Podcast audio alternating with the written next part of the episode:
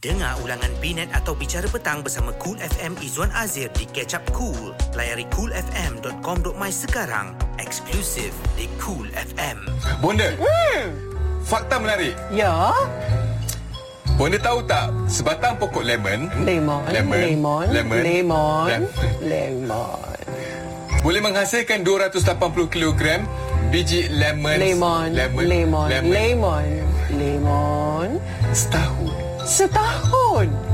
Wow, Saya rasa kalau bergaduh lemon atau lemon tu tak berhenti mungkin sampai pagi ni pun uh, mereka masih duduk dalam bilik tu dan uh, nak mencari perkataan yang sebenar. Tujuh uh, Tujuh pula, tujuh belas saya tengok nampak jam tu. Lima, tujuh minit petang. Terima kasih kepada anda yang terus bersama uh, Cool FM Izwan Azir. Dan saya merasa bangga kerana uh, ini adalah tetamu saya yang pertama. Dan tetamu ni bukan calang-calang orang. Uh, Pak Razif, uh, Razif atau Pak Abu uh, dalam Kampung People. Rashidi Ishak, selamat datang ke Cool FM. Terima kasih Eh, kerana terima bersama. kasih, terima kasih jemput saya. Okey, dan um, sihat? Alhamdulillah, alhamdulillah sihat. Ah. Okey, um, Kampung People sekarang memang tengah uh, top lah eh, menjadi perbualan orang. Semalam saya tengok uh, di Twitter pun trending. Ah. saya rasa setiap kali Rabu sampai Jumaat memang uh, Kampung People akan trending lah eh.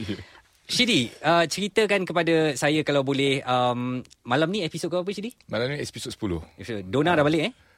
Dona, ada lagi sebenarnya. Ada eh, lagi? Tak, dia dah, dia balik semalam ni dah. Ah, ah, ya, ya, okay. Malam ni episod 10 9 malam uh, di TV3. Um kenapa uh, Shidi um yalah d- kalau dalam bahasa dia tu macam bodoh-bodoh alang macam tu eh. Minta maaf lah kalau kasar kan. Atau macam bodoh-bodoh alang macam tu macam uh, apakah Shidi suka diberi peranan yang macam tu ataupun sebenarnya memang dah ditetapkan uh, Uh, wataknya? tak ada sebenarnya uh, watak Razif dia dia dia uh, kata kata orang putih square. Ah. Uh, dia sangat yang Lurus bendul. Uh, dia lurus bendul. Dia tak ada bendul. Dia, Ah. dia cuma dia sangat lurus. dia bagi dia uh, Razif ni dia bila dia kerja dia, dia, dia sangat macam seorang yang perfectionist. Hmm. And dia kalau kerja masa dia kerja dengan Tuan Suhaimi tu sebagai accountant, mm-hmm. dia sangat bagus dalam dalam uh, menyimpan duit-duit. Sampai dia tak tahu yang orang tu jahat sebenarnya. ha, so dia dia dia percaya kat orang cepat dan uh, dia tak ada syak sangka dia sangat dia sangat uh, ya apa ni uh, cuma dia ada sifat-sifat yang kalau ikutkan uh, sebagai manusia dia pun ada juga tanda-tanda teralpa. Hmm. Uh, jadi uh, dan baru dia apa ni uh, realise lah yang dia sangat-sangat menyayangi keluarga dia. Uh-huh. So lepas tu itu yang dia masa jadi season, musim pertama dengan siapa yang tengok musim pertama, musim kedua ni tahu yang Okay, keluarga ni sangat-sangat uh, walaupun sangat-sangat sengit tapi dia sangat-sangat abang kata unite lah. Unite dia, sebagai ah, satu keluarga, ah, Dia eh? satu satu keluarga yang yang pelik sikit kan. Mm-hmm. Dia macam Pelik banyak sebenarnya. setiap setiap seorang dalam keluarga tu sangat unik kan. Hmm. Uh, dia tak ada yang karakter yang sama. Hmm. Walaupun kalau ikutkan uh, uh, Yami atau Imran anak Razif tu hmm. dia ada ikut karakter bapak dia. Hmm. Dan Laila ikut karakter mak, Mak dia, dia. Uh, ikut karakter uh, Mona. Semasa uh, Shidi menerima watak sebagai Razif ni, eh, siapa yang Shidi rasa jadikan panduan lah untuk Shidi boleh menghayati watak sebagai orang yang lurus tu? Ataupun memang uh, Ah. Shidi rasa boleh bawa watak tu? Um, sebenarnya um, masa saya dapat skrip hmm. uh, masa yang musim pertama dulu saya tak tahu cerita dia macam ni sebenarnya. Saya baca macam apa benda ni? Hmm. Kenapa pelik sangat? Saya baca naskah tu saya dah macam lama lain macam lah ini macam uh-huh. dia sangat-sangat berbeza dengan dengan yang projek yang pernah saya lakukan sebelum ni lah. Jadi bila saya dapat ni terus saya masa tu saya uh, uh, bersembang dengan producer director Wan Haskiza. Uh-huh berjumpa dengan dia sebelum mulanya projek tu. Dia bercerita lah dia kata okay, kita nak buat ni macam-macam ni lepas tu kata konsep macam macam macam I dah macam tu dah macam dalam, dalam hati lah. Dia cakap kau biar betul ni. Itu dia, pengakuan. Ah, itu lah itu reaksi yang sangat-sangat orang kata lurus sama saya hmm. kan. Lepas tu dia kata okay masa dia explain tu masa dia terangkannya okay cerita macam ni macam ni kan uh, saya dah boleh bayangkan dah dan nampak sikit-sikit ada punya gambaran macam mana akan jadinya uh, penceritaan mm-hmm. Kamu People tu mm-hmm. yang musim pertama. Jadi bila saya balik saya ada buat reference lah. Saya buat reference okay, okay karakter ni, okay cerita ni sebenarnya uh, dia komedi dia bukan daripada daripada um, uh, pelakon tu yang yang menghasilkan komedi. Komedi dia lebih kepada situasi apa yang terjadi hmm. dan of course bila adanya uh, pelakon-pelakon lain yang yang kita cuba expand dari segi uh, kembangkan dari segi uh, over lah. Uh-huh. Orang kata kan kalau ikutkan dalam dalam kehidupan sebenar mana ada orang yang Yang macam tu, macam eh. tu tak ada. Jadi dia dia beri, berikan ruangan untuk untuk melebihkan lagi kita punya uh, reaksi hmm. ataupun uh, apa bila, bila terjadi sesuatu macam mana cara kita nak menyelesaikan masalah tu hmm. dia, dia beri ruangan yang lebih sikit pada kita. Hmm. Jadi saya adalah saya ada tengok dua tiga uh, uh, reference sebagai untuk uh, garis pandang karakter Razif antaranya Steve Carell dan juga uh, Justin Bateman, hmm. uh, Jason Bateman uh, cerita Ozark tu pasal Ozark tu lebih kurang macam cerita Kamu People. Dia Lurus punya bendul tu lah eh. dia tak lulus bendul cuma cerita tu macam tu lah. Uh, cerita pasal accountant yang yang menggelapkan duit uh, kan untuk hmm. yang ya melakukan benda-benda yang begitulah. Hmm. dan uh, yang Steve Carell tu uh, basically daripada, daripada The Office. Uh, dia memang macam sebenarnya kau tengok macam Razif cuma Razif tak macam tak 100% macam Watak cara uh, Steve Carell tu lah. So Uh, dia punya dia lurus je reaksi dia macam mana dia dia um, react kepada situasi orang kampung dia dengan keluarga dia semua berdasarkan pada macam mana nak hasilkan secara spontan hmm. dan uh, tak nampak lebih-lebih lah. Uh, sebab yang memberikan komedi tu komik tu banyak kan datang daripada uh, geng kampung hmm. uh, apa ni Mona. uh, Mona dan juga Laila kan. Uh-huh. Uh, jadi Razif cuma cuma saya hanya uh, uh, duduk dalam ruangan saya sendiri yang okey Razif ni macam ni cukup hmm. dia tak payah lebih-lebih. Hmm. Walaupun ada kadang-kadang tengok boleh nampak macam dia punya overreacted kan. Overreact tu kan uh, ada jugalah. Selepas ni saya nak tahu daripada um, uh, Shidi eh sama ada uh, awak suka ke watak sebagai pelawak ni ataupun mungkin watak ni saya tak sesuai kata pelawak lah eh. Awak bukan buat lawak sangat pun dalam Kampung People tapi orang ketawa. Ha-ha. Apakah Shidi selesa dengan watak ni atau watak yang lebih serius? Kejap lagi tu Cool FM pilihan pertama untuk isu semasa. Anda sedang dengar Cool FM Izwan Azir sekarang di Cool FM.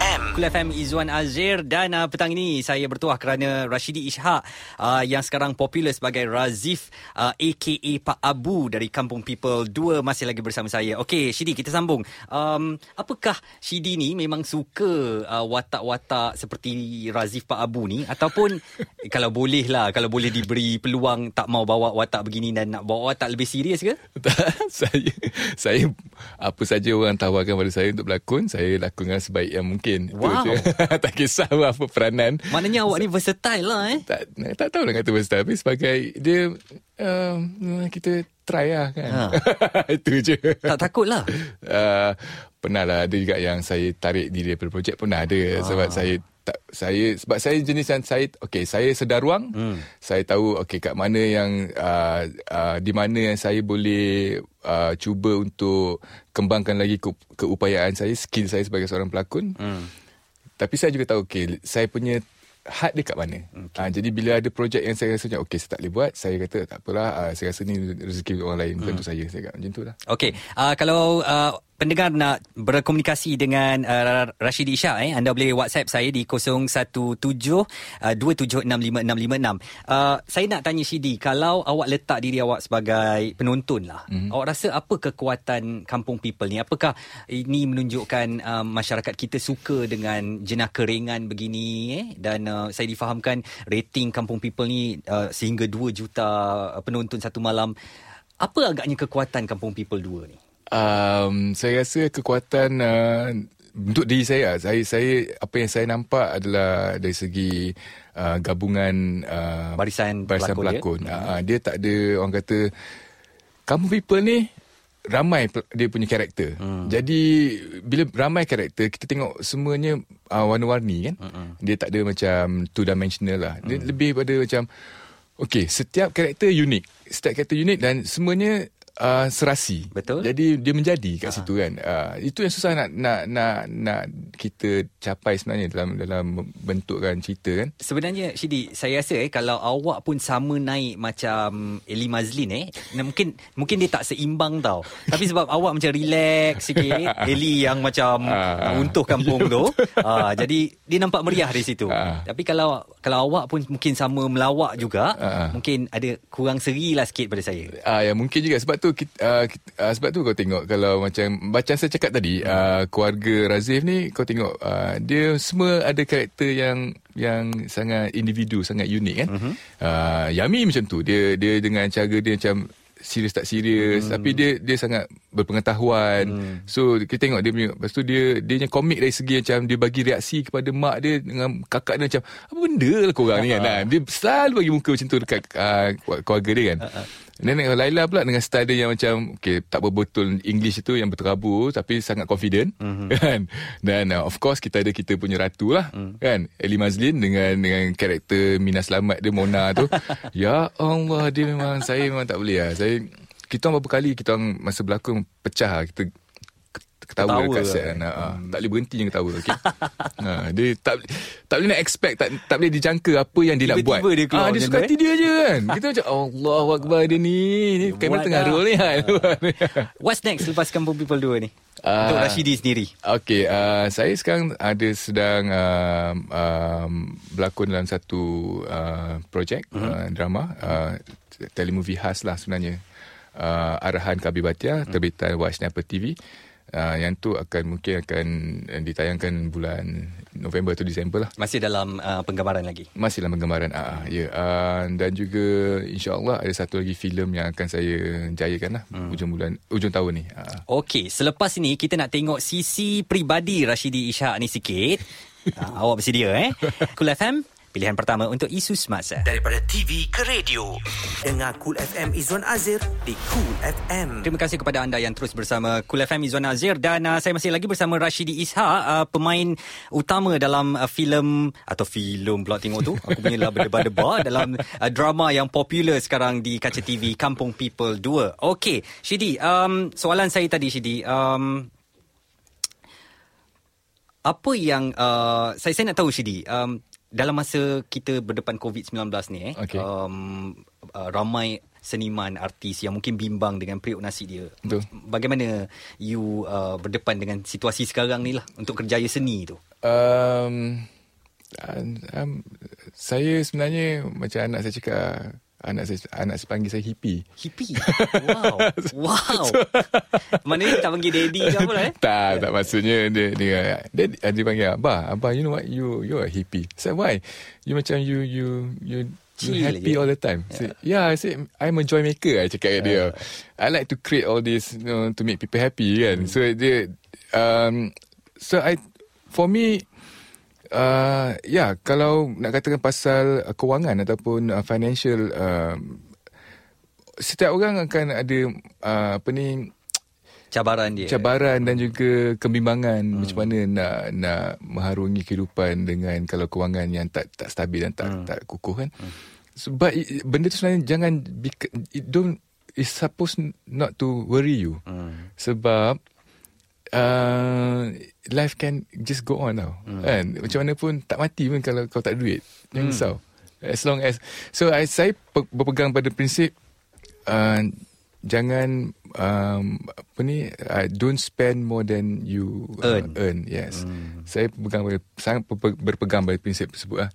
jadi saya tak worry pun pasal kalau ada rezeki tak ada rezeki sebab semua tu dah dah, dah ditetapkan hmm. kalau kalau ikutkan uh, uh, ada satu quote daripada filem baru keluar baru-baru ni. Hmm. Uh, Allah dah set from the top.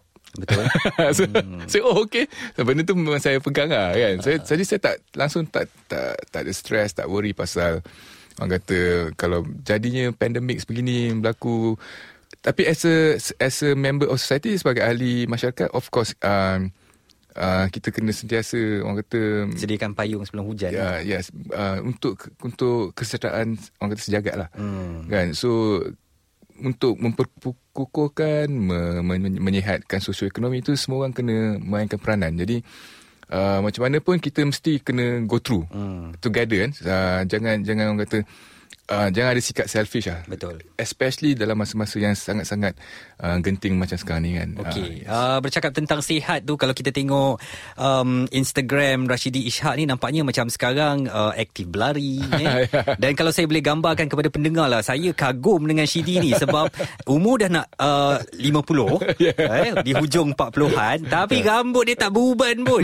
dengan dia asyik ketawa, dia asyik senyum macam kan. Ini suatu yang positif yang kita nak uh, patut uh, tiru biru lah. Jadi kenapa uh, Shidi dengan umur sekarang 47 yeah. uh, uh, apa yang apa yang nak dibentuk lagi pada badan apa kan memang nak cari apa cantik fizikal ke atau kesihatan ke atau atau ikut trend ke sebab orang suka bersukan Tak juga. Saya uh, sebenarnya uh, sukan tu memang suka daripada dulu. Tapi dulu ada Bukan suka main gitar. Main gitar. Main gitar tu satu minat yang lain. Okay. okay. uh, Sukan ni Sebenarnya tuntutan untuk kita Jadi Apa dia kata Gaya hidup yang sihat je. Tu hmm. je kan. Jadi kalau tak buat Macam you lack satu benda Satu elemen Satu faktor dalam, dalam kehidupan you lah So macam mana pun Bukanlah kata bersukan. Maknanya kita kena tahu yang okay, Bersenam tu penting Untuk kesihatan. Jadi Memang saya Dulu memang suka Sangat-sangat. Saya sangat Bila saya start buat sesuatu uh, uh, ceburan di dalam satu sukan tu macam saya terlebih tau. Uh, selalu you into it lah Intuit lah Macam uh. obses sangat uh, Macam dulu saya pernah main golf tu Macam Huh, kalau boleh hari. hari-hari nak pergi main golf kan. Uh, bila saya berbasikal macam, uh, hari-hari nak berbasikal. Hmm. Jadi bila saya start uh, berlari, okay, saya sekarang suka berlari kan. Uh, saya dah mula berlari secara seriusnya uh, 3 tahun sudah. Wow. Sejak 3 tahun sudah. So daripada 5 km, 10 km, 21 km, 40 So, km, jauh? sekarang dah buat 52 km. Wow. Uh, larian denai dengan larian uh, ultramarathon lah. pada umur 47 tahun eh. yeah. Awak ada tips tak nak kongsi? Tips dia uh, happy enjoy je. jangan Rashidi jangan Shah ni. stres kan. Uh. Sebab uh, macam dia macam ni tau. Sebenarnya kan um, bisa berlari ni bila dah buat 5 km macam eh boleh pula aku buat 5 km ni. Hmm. Kan lepas tu macam nak try 10 km lah. So join pula event yang 10 km. Dia dah buat 10 km macam eh boleh lah. Macam lepas tu try okay kita try 21 km pula. So sekarang dah- ni memang tengah gila lari lah. Ah yes. Uh, so sekarang saya tengah prepkan diri. InsyaAllah tahun depan saya akan buat saya punya larian pertama 100 km lah. Wow. Oh my god. Oh apa eh kalau kata Eli Mazrin apa eh? Oh, Oh my GOD Kata Laila right? Ah. Okay uh, Selepas ini Saya nak pergi Dalam sikit Kita mungkin nak tanya Susuk Rashidi Ishak uh, Kisah peribadinya Dan um, Kisah keluarga Kalau boleh saya bertanya uh, Dan juga um, Dunia muzik Rashidi Ishak lah Okay. eh? Kita tahu um, Anda dalam uh, Dead Mushroom ni Apakah ada lagu yang dikeluarkan sekarang Masih Hmm. aktif dengan muzik Atau anda memang fokus kepada lakonan Sekejap lagi Cool FM Suara Semasa Pilihan pertama untuk isu semasa bersama Izwan Azir.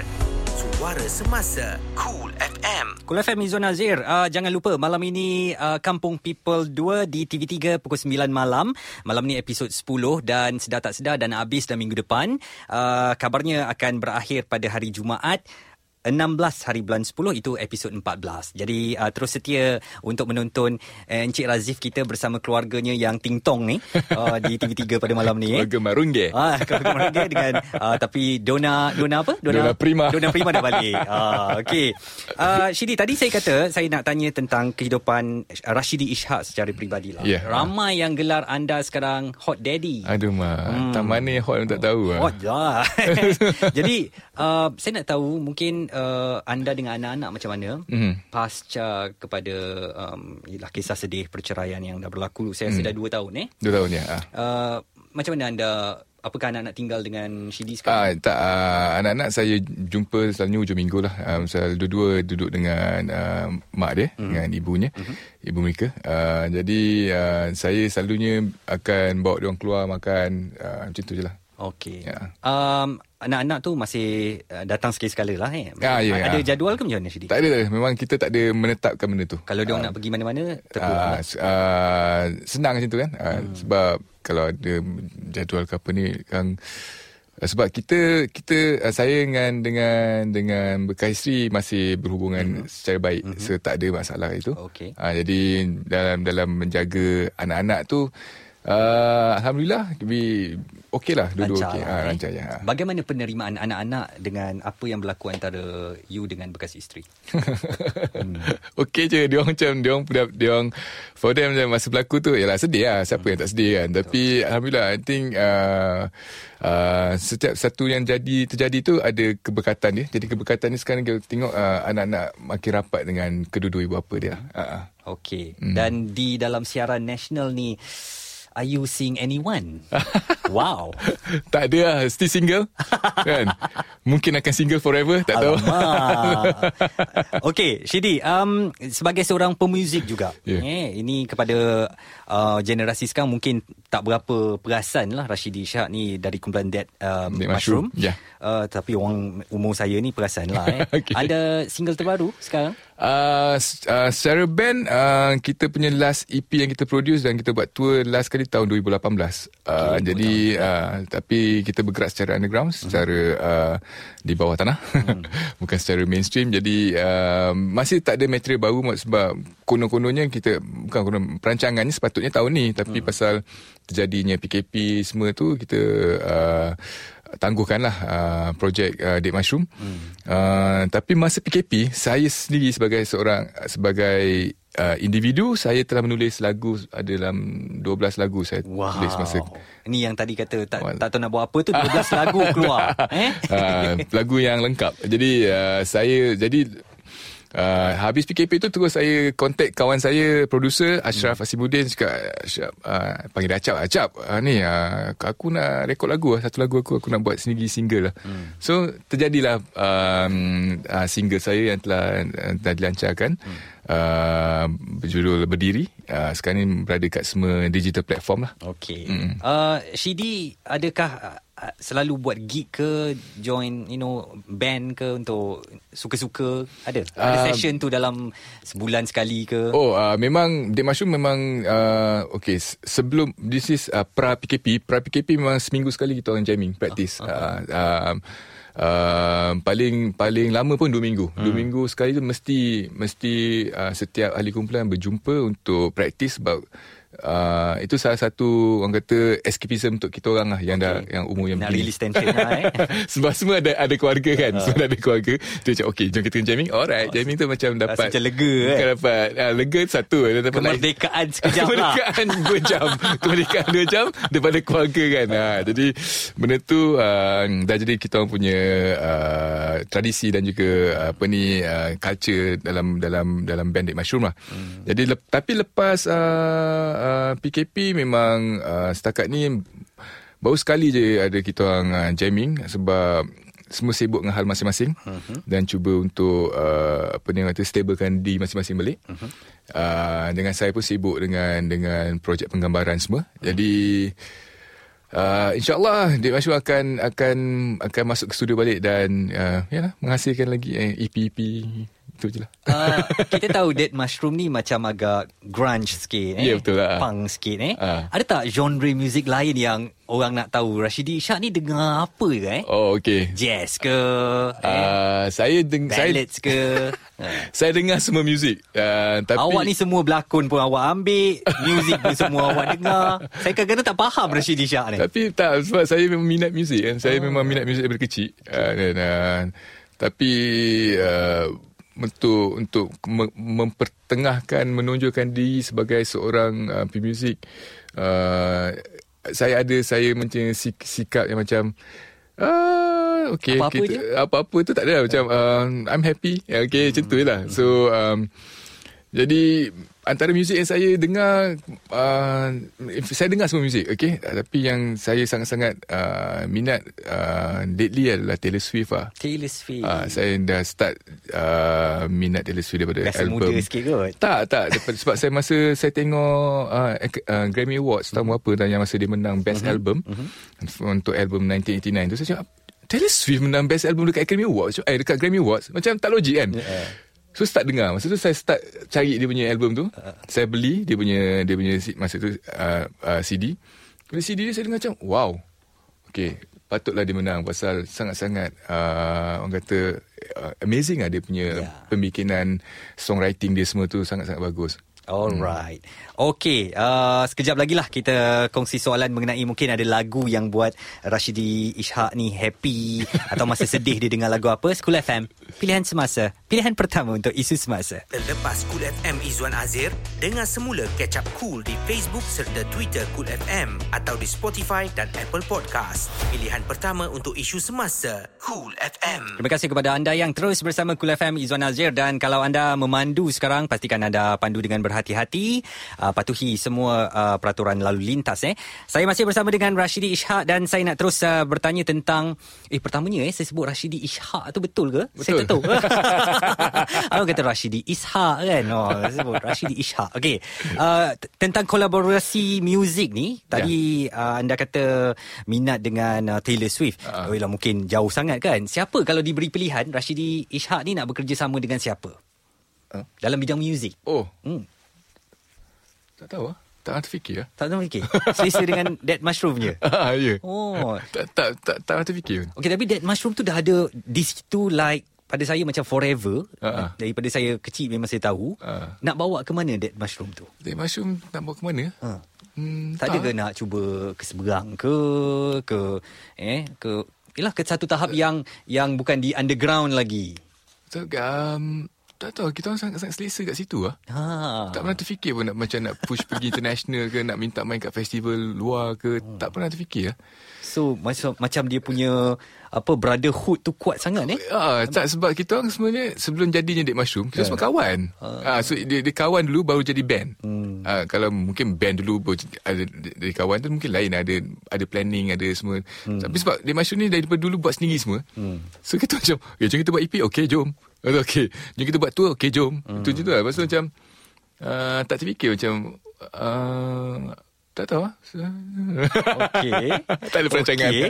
Ada respon tak daripada peminat-peminat uh, Dead Mushroom? Ah ya, kalau kita punya peminat tegar tu memang sentiasa ada lah. Hmm. Kan? So bila kita buat uh, gigs, uh, buat uh, tour macam 2017 2018 kita buat nationwide tour. Hmm.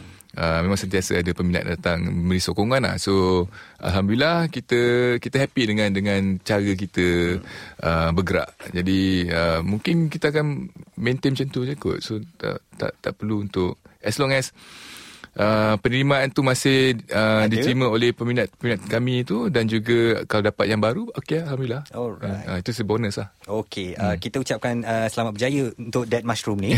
Saya berharap akan ada inilah uh, berita daripada kumpulan Dead Mushroom ni kalau nak buat nak expand ke atau apa eh. Okey. Kita balik ke Kampung People Yeah, alright. Um selepas ini dengan sambutan yang diterima uh, Kampung People dan Kampung People 2 ni, Ah. ada tak kabar-kabar dari produksi mungkin untuk kalau tak pun kalau nama tak sama pun mungkin konsep yang sama Oh. Um, ada ada uh, sebab saya saya uh, uh, uh, sekarang ni saya uh, ada terlibat dengan uh, kreatif team uh, pihak producer uh, penerbit uh, Motion Picture uh, yang menerbitkan Kamu People.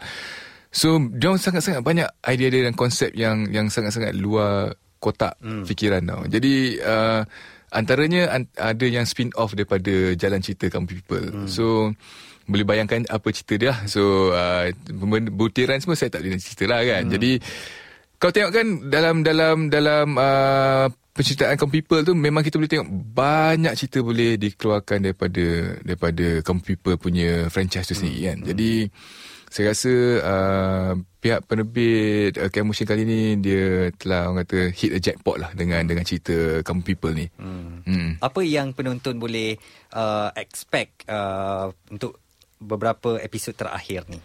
Kalaupun tak pecah rahsia lah. Ah, tak ada uh, dia, hmm. dia macam ma- dia macam tu juga. Kamu People ni memang sangat-sangat miring dan sangat-sangat uh, luar biasa dia hmm. punya kejadian yang hmm. tak masuk akal. Hmm, semalam Mona minum bawah meja. dengan Abang Meja dengan ah ya pasal pasal apa orang kata yang geng-geng geng lempin semua dah rensek dengan dia. apa hal ada ni atas sibuk Oh, kan. betul.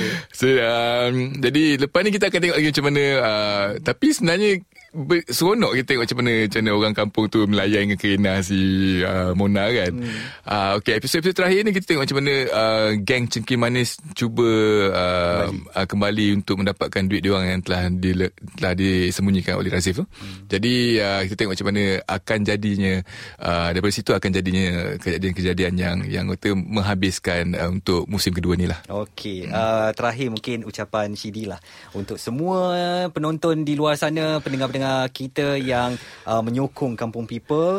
Mula-mula kata Syedi tadi macam agak hamba, lama-lama dah makin jadi tontonan keluarga eh. Ya, betul. Oh, semua duduk untuk bergelak sebab uh, apa jalan cerita dia tak payah fikir.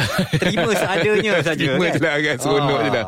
Dan Ya. sekarang ni nampaknya scene um, Mona menyanyi Empat Dara tu dah lepas ke? Oh ya, ya. Pak Dara tu um, Pak Dara tu dah, lep- dah saya pun pasal saya dah lepas awal episod yang yang sebelum ni kan. Sebelum ni eh. Ah, jadi uh, ya jadi viral sekarang ni saya tengok dekat semua social media hmm? Pak Dara tu uh, ya dia memang memang sangat-sangat best lah dia apa ni Ali Mazlin sebagai Mona tu dia sangatlah elemen dia.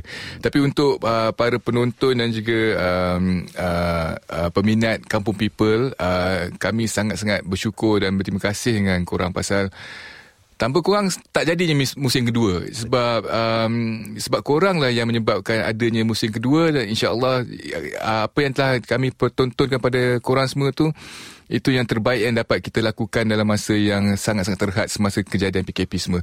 Jadi kalau korang sen- sentiasa menyokong uh, pihak produksi dan juga cerita Kamu People 2 ni teruskan sokongan korang sebab kami sangat-sangat menyanjungi menghargainya. Terima kasih banyak. Kalau tak ada PKP, kalau dah ada PKP pun hasil kampung people macam ni eh. Awak bayangkan saja eh. Macam mana kalau tak ada PKP apa jadi gilanya Kan? uh, Mona dan Lailer.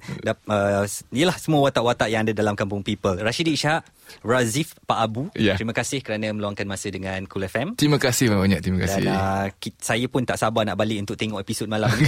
apa dia yang berlaku.